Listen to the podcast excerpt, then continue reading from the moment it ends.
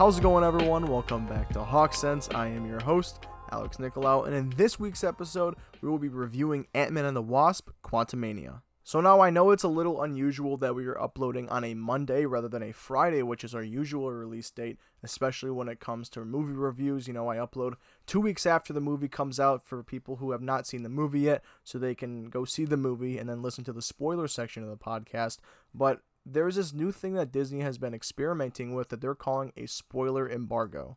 So essentially, what it entails is that you can't talk about spoilers for Ant Man and the Wasp Quantumania until a certain amount of days after the film has been released. Now, I'm not a huge content creator, you know, we're a smaller production, so I'm not expecting get, to get an email from Disney saying, hey, this is when the spoiler embargo breaks.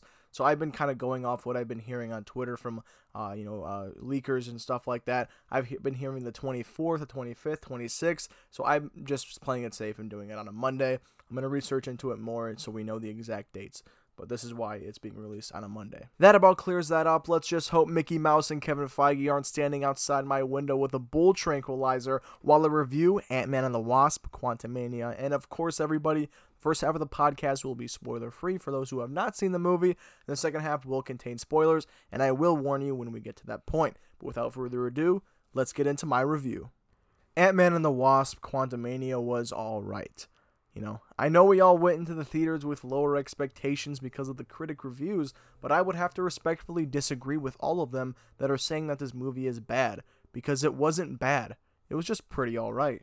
There was nothing that stood out exponentially, nothing that made it truly special like in other Marvel films. However, it was just another classic superhero story that is going to set up more in the MCU. And that is both a good thing and a bad thing. On the good side, the future is looking bright when it comes to both upcoming Avengers films because Jonathan Majors' portrayal as Kang the Conqueror rivals that of Josh Brolin's Thanos, and the production quality has shot up exponentially from many of the Disney Plus shows and the past Marvel movies. It does really feel like we're entering the zone of Marvel movies that were not really much affected by the pandemic and we are moving on.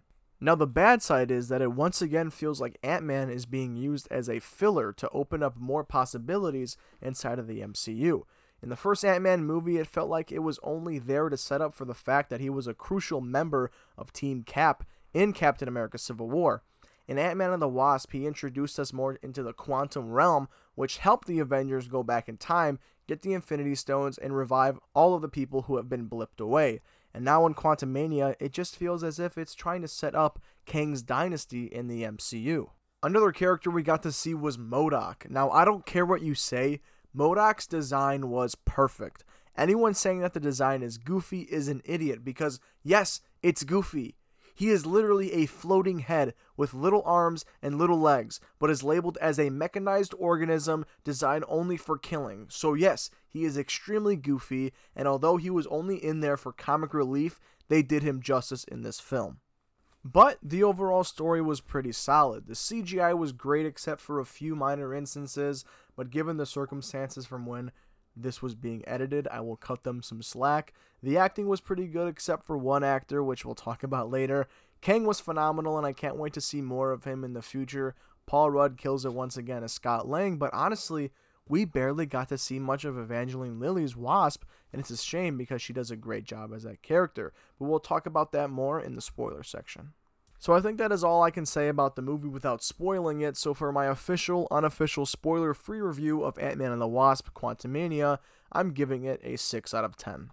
As of right now, we are finished with the spoiler free review and will now be moving on to spoilers. So, if you have not seen Ant Man and the Wasp Quantumania and do not want to get it spoiled for you, I would leave right now. We are starting our spoiler review in 3, 2, 1. You have been warned.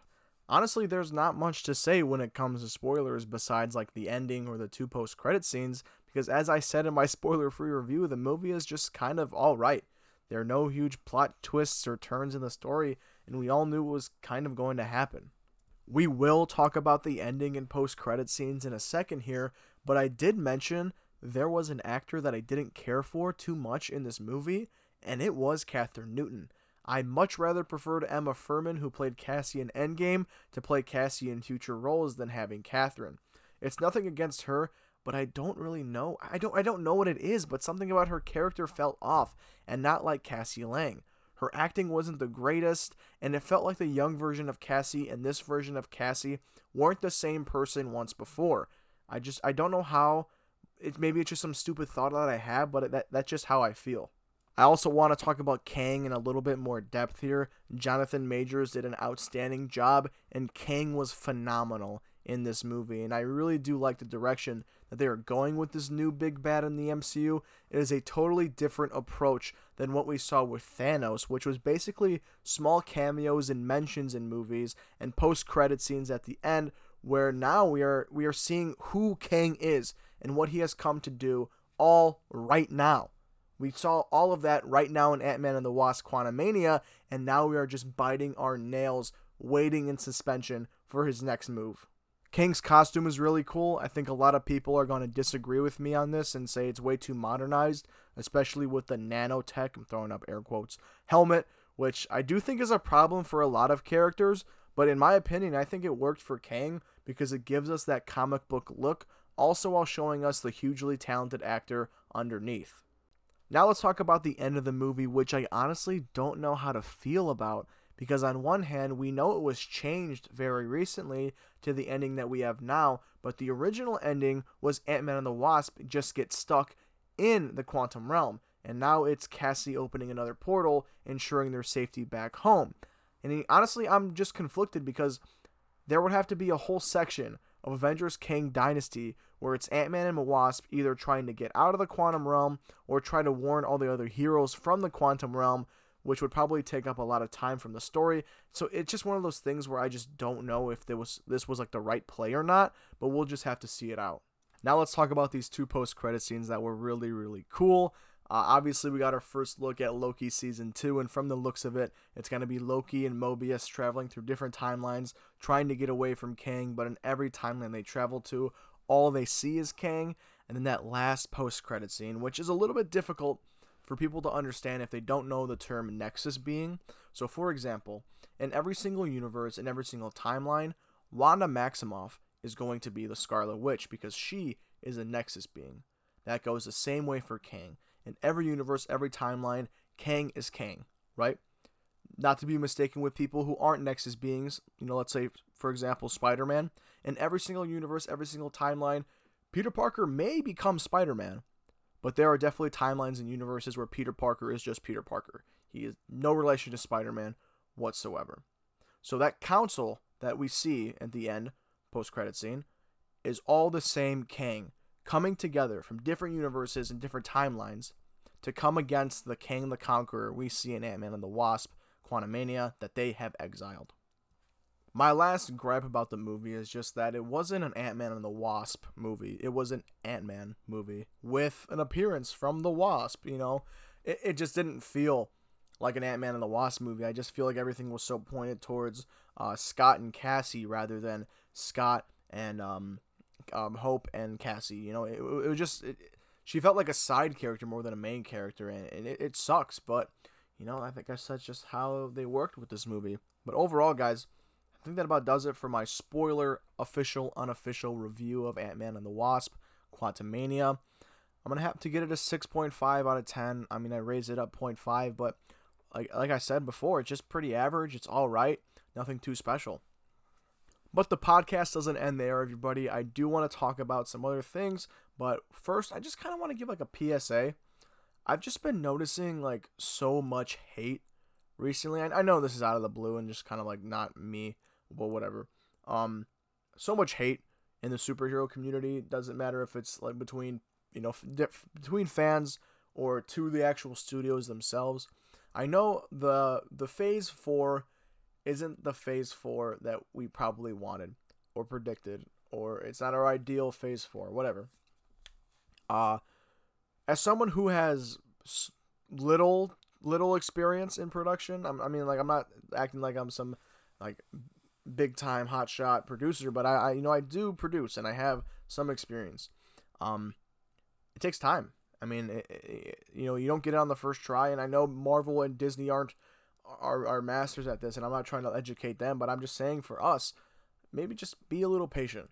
You know, especially with you know the pandemic, I know they got hit hard by it, and I know that um, unfortunately the ex CEO Bob Chapek kind of put all Marvel projects on full throttle, just for a monetary reason, and that's what happened with the VFX team saying that Marvel is like one of their like worst clients to work with, and that the the VFX isn't that great, and that um the stories aren't great, and just just the, the this last phase has just been so iffy because of just so many reasons. And now that Bob Iger's back, I really do think that we're gonna we're gonna start seeing some positive uh some some positive feedback in our movies. Like, can I be honest with you? I think Ant Man and the Wasp Quantumania is one of the better films that we've gotten in Phase 4 just because of its production value and story writing alone. And it has definitely got to put us a step in the right direction when it comes to getting a good MCU back.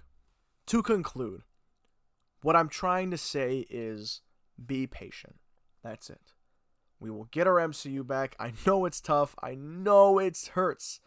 Let's just be patient. We are all part of the same family, so let's just be patient and have trust. In other news, we got our first ever trailer for Guardians of the Galaxy Volume 3, The Flash. I know I'm a little bit late on this, guys. I apologize. I was saving my podcast for the Ant Man, but all that looks great. I mean, I'm seeing Shazam in what, two weeks now? Uh, we got another trailer for Shazam. I mean, it looks great. I mean, I'm very, very surprised that The Flash looks as good as it does. I love Ben Affleck's new navy and gray costume. That's definitely something that I've been waiting for to from a live action Batman. And to see him for the last time in that costume is pretty awesome. We also got our first poster for the Marvels, and I want to be honest, we need to start making more posters like that.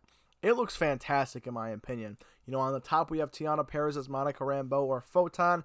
In the middle we have Brie Larson's Carol Danvers, aka Captain Marvel, and on the bottom my favorite out of the three, Iman Vellani's Kamala Khan, aka Miss Marvel.